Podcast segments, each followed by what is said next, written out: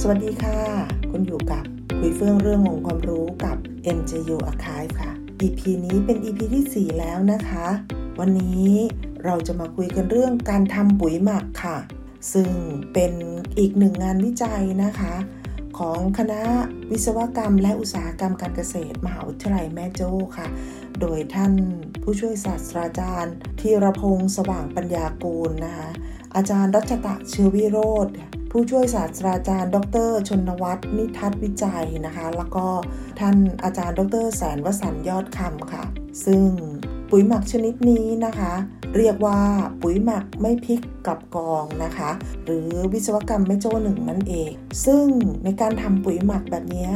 มีข้อดีอยู่ด้วยกันประมาณ 3 ข้อนะคะ ก็คือ 1. วิธีทำมันไม่ยุ่งยากแล้วก็ง่ายนะคะ 2คือต้นทุนในการทำต่ำมากๆนะคะ คิดแล้วตกอยู่ประมาณกิโลกรรัมละ 1 บาทนะคะ 3. นะคะ ได้ปุ๋ยที่มีคุณภาพดีค่ะ ขอขยายความคำว่าปุ๋ยที่มีคุณภาพดีนิดนึง ก็คือปุ๋ยที่มีธาตุอาหารหลักธาตุอาหารรองธาตุอาหารต่างๆนะคะ อินทรีย์วัตถุต่างๆ ที่มีค่า ผ่านเกณฑ์มาตรฐานของปุ๋ยนะคะ ซึ่งเราจะต้องมีการส่งปุ๋ยเนี่ยเข้าไปตรวจที่ห้องปฏิบัติการของกรมวิชาการเกษตร หรือหน่วยงานตรวจสอบคุณภาพนะคะ เช่น สถาบันบริการตรวจสอบคุณภาพและมาตรฐานผลิตภัณฑ์นะคะ IQS ของแม่โจ้ก็ได้ ถ้าจะพูดถึงประโยชน์ของปุ๋ยหมักที่ได้เนี่ย ก็จะมีประมาณ 6 ข้อนะคะด้วยกัน ก็คือ 1 ลดต้นทุนการผลิต ซึ่งถ้าเกิดว่าเรา ทำปุ๋ยหมักเองเนี่ยเราก็จะสามารถลดต้นทุนการผลิตพืชผักต่างๆเนี่ยเหล่านี้ได้เนื่องจากว่าต้นทุนของปุ๋ยราคาค่อนข้างต่ำมากๆ แล้วก็ถ้าเกิดว่าเราทำปุ๋ยสำหรับใช้ในครัวเรือน เราก็ลดต้นทุนในการที่จะซื้อปุ๋ยเคมีได้อีกด้วย 2 ก็คือการลดการใช้สารเคมีของเกษตรกร ในกรณีที่เราทำเป็น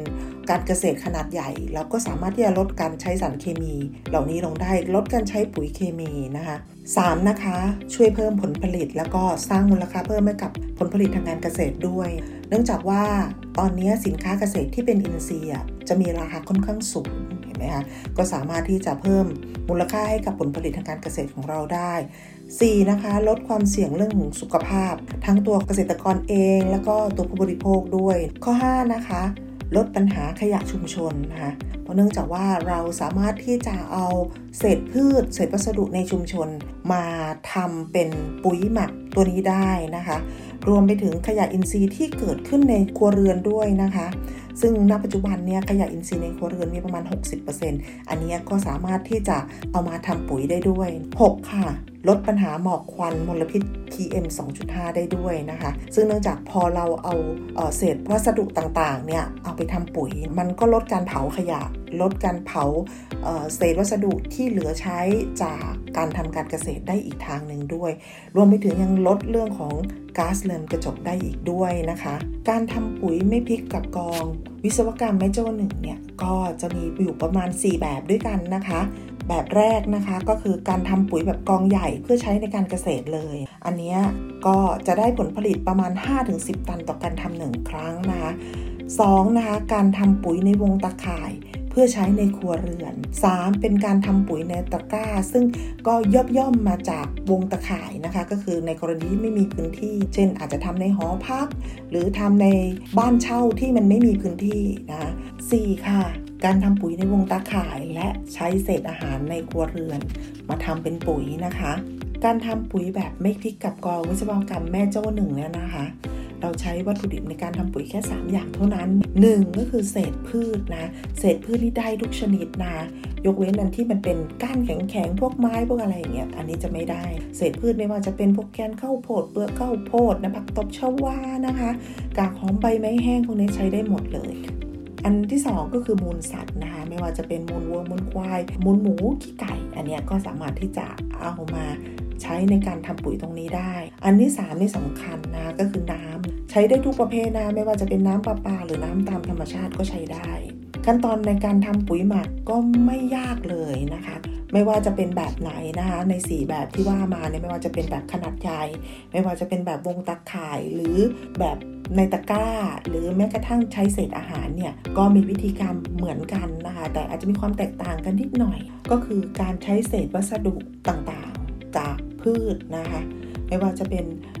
ฟางข้าวหรือเศษข้าวโพดเลี้ยงสัตว์ หรือใบไม้ตามที่บ้านเราเมเนี่ยนะคะทำเป็นชั้นๆสลับกันกับตัวที่เป็นมูลสัตว์นะคะโดยชั้นแรกเนี่ยเราก็จะใส่เศษพืชเข้าไปก่อน ให้มีความหนาประมาณ 10 เซนตามด้วยมูลสัตว์นะคะให้หนาได้ประมาณ 5 เซนนะคะเสร็จแล้วก็รดน้ำให้ชุ่มเลยนะคะ ให้ชุ่มมูลสัตว์เลย แล้วก็ทำสลับกันไปเรื่อยๆนะคะ ถ้าเป็นกองใหญ่เนี่ย ที่เราทำเพื่อการเกษตรขนาดใหญ่เนี่ยก็ให้มีกองสูงประมาณ 1-1.5 เมตรนะ ฐานกว้างประมาณ 2.7 เมตรนะคะ ส่วนความยาวนะไม่จำกัด แต่ถ้าเป็นแบบวงตาข่ายเพื่อใช้ในครัวเรือนเนี่ยเส้นผ่าศูนย์กลางของวงตาข่ายเนี่ยก็จะทำประมาณสัก 1 เมตรนะคะ ถ้าเป็นแบบตะกร้านะคะ ใช้ตะกร้าที่มีขายที่ทั่วไปนะคะแล้วก็ดูให้มันมีตาของตะกร้ามีความ ห่างนิดนึง แล้วก็ส่วนของวิธีทำเนี่ยก็เหมือนกันเลยค่ะ มีการทำเป็นชั้นๆนะคะ เสร็จแล้วก็ต้องรดน้ำกองปุ๋ยทุกวัน หลังจากที่เราทำเป็นชั้นๆ จนถึงเต็มความสูงของเขาแล้วเนี่ย เราก็จะต้องมีการรดน้ำทุกวันนะคะ แล้วก็ทุก ๆ 10 วันเนี่ย เราก็ต้องมาเจาะกองปุ๋ยด้เอาไม้แหลมนะคะ เจาะเข้าไปในกองปุ๋ยนะคะ โดยที่เจาะตรงกลางก่อน แล้วก็ตามด้วยน้ำนะคะ คืออัดน้ำลงไปในกองปุ๋ย เพื่อให้มันถึงข้างล่าง เพราะว่าการรดน้ำข้างบนเนี่ย มันก็จะได้แต่บริเวณโดยรอบ แต่ตรงในของกองปุ๋ยเนี่ยมันไม่ได้น้ำอะมันไม่ได้ซึมลงไปนะคะเราก็ต้องใช้วิธีการเจาะเข้าไปในกองปุ๋ย เพื่อที่จะให้น้ำซึมเข้าไปในกองปุ๋ยได้มากที่สุดนะคะ เสร็จแล้วพอครบ 60 วันเนี่ยเราก็จะได้ปุ๋ยอินทรีย์ที่มีคุณภาพเอาไว้ใช้แล้วนะคะเห็นไหมคะว่าง่ายมากๆเลย ส่วนถ้าสมมติว่าอยากจะทำปุ๋ยที่ใช้เศษอาหารที่เหลือในบ้านนะคะ แนะนำว่าให้เอาน้ำออกให้หมดนะคะในส่วนของเศษอาหาร ให้เหลือแต่เฉพาะเศษอาหารจริงๆ แล้วก็พวกที่เป็นกระดูกขนาดใหญ่ต่างๆเนี่ยให้คัดออกให้หมดเลยนะคะ เอามาขึ้นกองปุ๋ยเป็นกองปุ๋ยแบบวงตะข่าย วิธีการก็ยังเหมือนเดิมนะคะ ก็คือชั้นแรกเนี่ยก็ยังใส่เศษวัสดุทางด้านการเกษตรต่างๆ เข้าไป อย่างเช่น ใบไม้นะคะเศษฟางข้าวต่างๆ ใส่เข้าไปชั้นนที่ 2 ก็ยังเป็นมูลสัตว์นะส่วนชั้นที่ 3 เราก็จะใส่ตัวเศษอาหารของเราเข้าไปได้ แต่